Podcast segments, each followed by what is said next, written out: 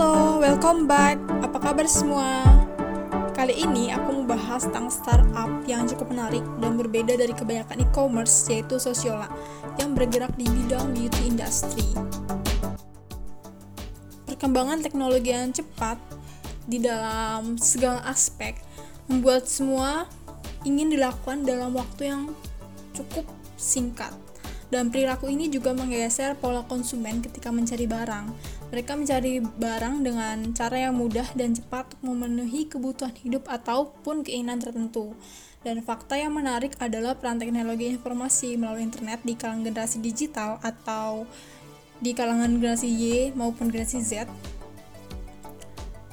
Ini mereka sangat masif. Dan jumlah pengguna internet di Indonesia mencapai dua puluh lima juta orang kenaikannya, sehingga pengguna internet tercatat sekitar seratus tujuh puluh lima koma lima juta dari populasi penduduk.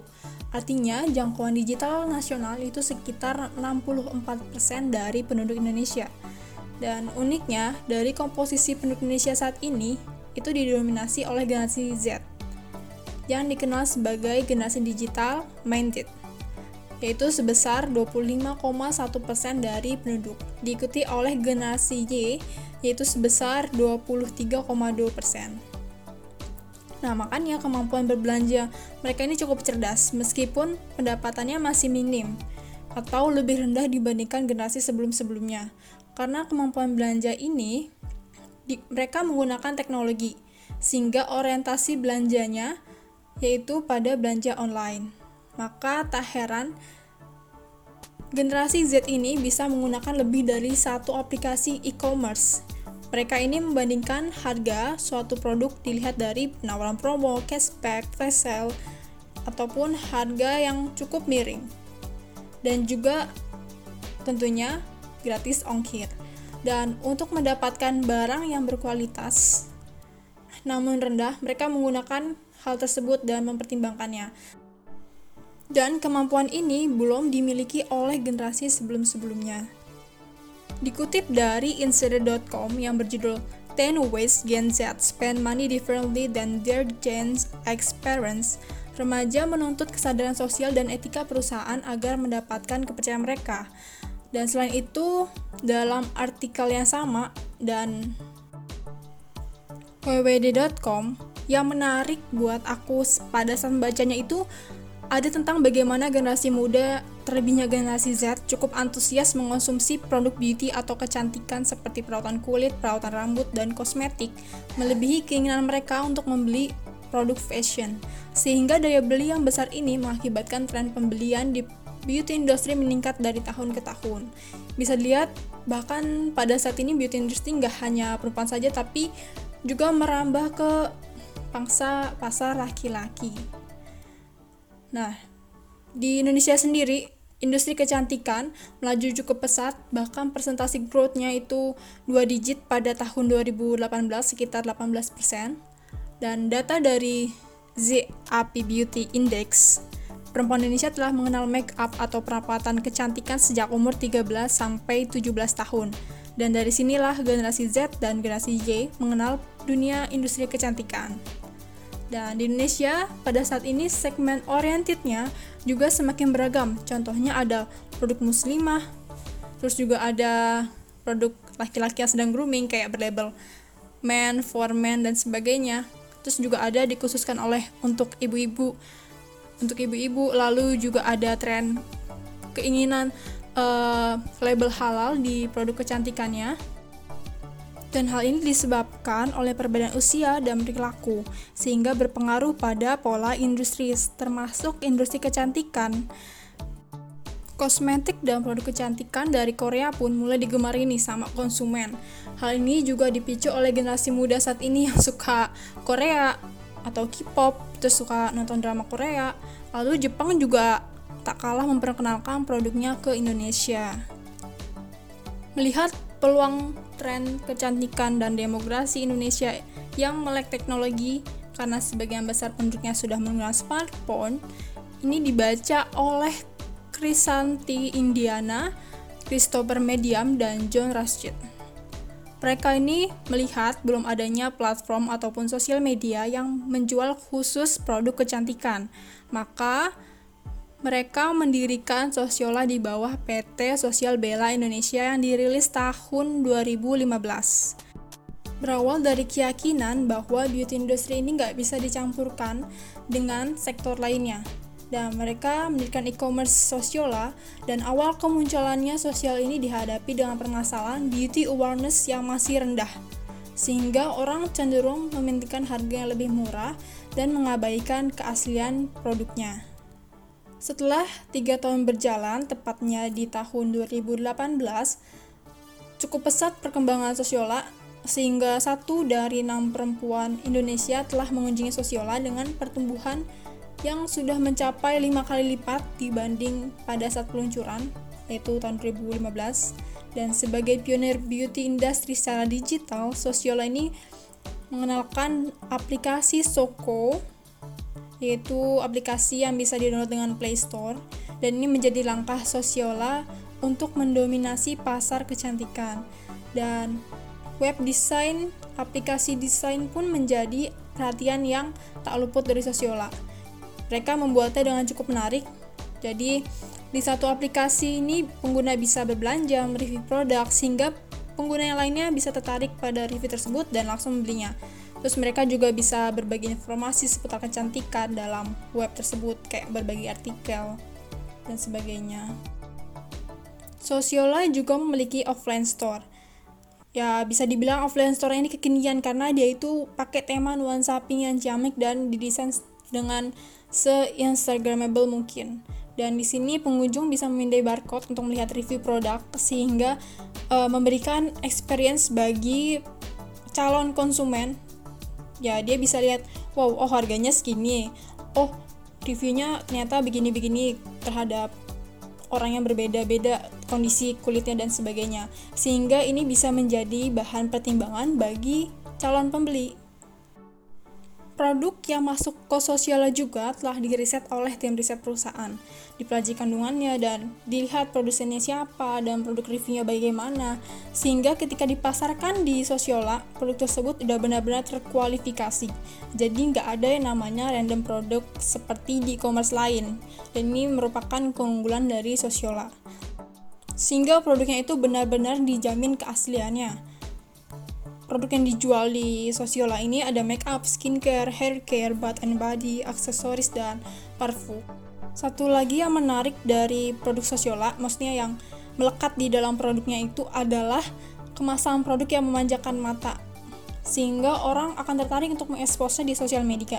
Karena packaging Sociolla ini dibungkus dengan warna pink dengan tulisan Pretty Thing Inside, dan box ini hanya didapatkan jika berbelanja minimal empat ratus ribu. Jika harga di bawah empat ratus ribu, maka konsumen mendapatkan box biasa berwarna coklat, tapi tetap ada tulisan yang yang menunjukkan Sociolla banget gitu. Tulisannya itu adalah beauty at your doorstep.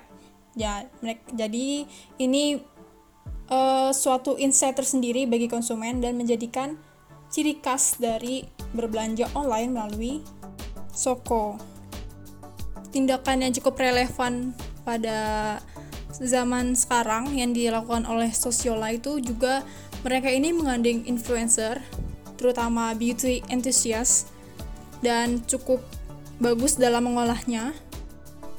Jadi mereka ini mendirikan Sociolla Blogger Network tahun dua ribu enam belas, tapi seiring dengan kecenderungan generasi Z dan Y yang cukup masif menggunakan sosial media, mereka mengubahnya menjadi SOCO Beauty Network atau disingkat S B N, sehingga orang yang bergabung di dalamnya ini bisa mengulas di Instagram, YouTube, blog, maupun aplikasi yang sedang naik daun kayak TikTok. Nah, sehingga ketika Sociolla mau melakukan campaigns, ya melalui S B N. Nah, S B N itu nggak diketahui secara pasti jumlahnya, tapi setelah melakukan wawancara dengan salah satu orang yang bergabung di S B N ini pada tahun dua ribu delapan belas, itu hampir sekitar empat ratus lima puluh orang. Dan tentu saja satu orangnya itu memiliki followers yang nggak sedikit, terlebih orang tersebut aktif di beberapa sosial media. Namun pada tahun ini ada peraturan untuk bergabung menjadi S B N, itu minimal harus punya seribu lima ratus followers Instagram.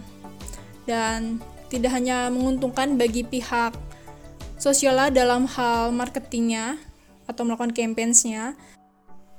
Keuntungan bagi mereka yang bergabung di S B N ini juga mereka bisa memiliki kode voucher potongan lima puluh ribu. Nah, mereka ini bisa menyebarkan ke teman-teman maupun ke followers Instagramnya dengan minimal pembelian dua ratus lima puluh ribu. Jadi, ketika ada orang yang menggunakan kode voucher tersebut, si S B N ini akan menerima komisi sebesar lima persen dari penjualan. Keuntungan lainnya adalah mereka akan melakukan campaigns dan dikirimkan produk gratis dari pihak Sociolla. Dengan syarat misalnya mereka harus mempostingnya di Instagram. Nah, juga ada campaigns yang berbayar sehingga mereka akan menerima sejumlah uang untuk melakukan review. Di sini dilihat keaktifan dari S B N. Semakin aktif, maka mereka akan semakin banyak menerima campaigns dari berbagai brand. Dan ini merupakan langkah yang tepat sasaran dan juga cepat dalam rangka mendistribusikan informasi dan tentu saja dengan minimal cost. Tercatat pada tahun dua ribu sembilan belas, Sociolla menjadi e-commerce dengan pengunjung terbanyak di posisi kesebelas, sebanyak dua juta tujuh ratus lima puluh tiga ribu tujuh ratus orang. Walaupun startup ini baru, tapi ini bisa dibilang cukup banyak pengunjungnya. Kemajuan Sociolla juga mengundang investor. Pada pertama kali peluncuran tahun dua ribu lima belas, mereka mendapatkan venture capital agar mampu berkembang di Indonesia. Lalu dengan pertumbuhan yang cukup pesat, di tahun dua ribu delapan belas, maka Sociolla mendapatkan pendanaan kembali sebesar seratus enam puluh sembilan miliar atau senilai dua belas juta U S dollar dari E V Growth dengan harapan Sociolla bisa menjadi leading beauty tech di Indonesia. Pada tahun ini, Sociolla juga resmi melakukan ekspansi internasional ke negara lain, yaitu Vietnam pada Oktober dua ribu dua puluh. Nah, mereka ini jeli melihat penjualan produk pasar kecantikan di sana karena di sana itu tumbuh delapan puluh persen meskipun di masa pandemi corona. Dan sebelumnya, Sociolla telah mendapatkan pendanaan sebesar delapan ratus lima puluh lima koma sembilan miliar atau senilai lima puluh delapan juta U S dollar pada bulan Juli dari Temasek Singapura, Pavilion Capital, Jungle Ventures, E V Growth, dan A D B I. Ekspansi ini juga tentu saja membuka peluang bagi produsen lokal untuk menyasar konsumen di negara lain. Sampai saat ini, perusahaan memiliki delapan toko offline dan tiga unit bisnis, yaitu e-commerce yang berbasis web maupun aplikasi mobile phone, yaitu SOCO, lalu ada media, yaitu beauty journal, dan pengembangan merek. Seluruh bisnis ini dijalankan dengan paralel. Dilihat dari bagaimana Sociolla itu membaca pasar, membidik pasar, menggandeng pihak-pihak yang berkaitan, seperti produsen lokal maupun mancanegara, dan melakukan hal-hal untuk membangun perusahaannya, termasuk juga ekspansi perusahaan, menjadikan Sociolla itu tahu kemana beauty industri akan digerakkan. Lalu mereka ini menciptakan suatu ekosistem bisnis, walaupun startup ini belum besar, tapi di lingkup beauty industri yang dibuatnya berkembang dengan baik sejak tahun dua ribu lima belas. Mereka juga pionir untuk mengubah beauty awareness di masyarakat Indonesia tepatnya, lalu perilaku konsumen dalam berbelanja produk kecantikan. Menurutku mereka ini udah cukup bagus sesuai dengan tujuannya. Mereka membuat beauty industri ini yang sebelumnya bercampur-campur menjadi berdiri sendiri dengan ekosistemnya sendiri. Terima kasih telah mendengarkan ocehan pada hari ini tentang beauty industri khususnya Sociolla. Sampai jumpa lagi.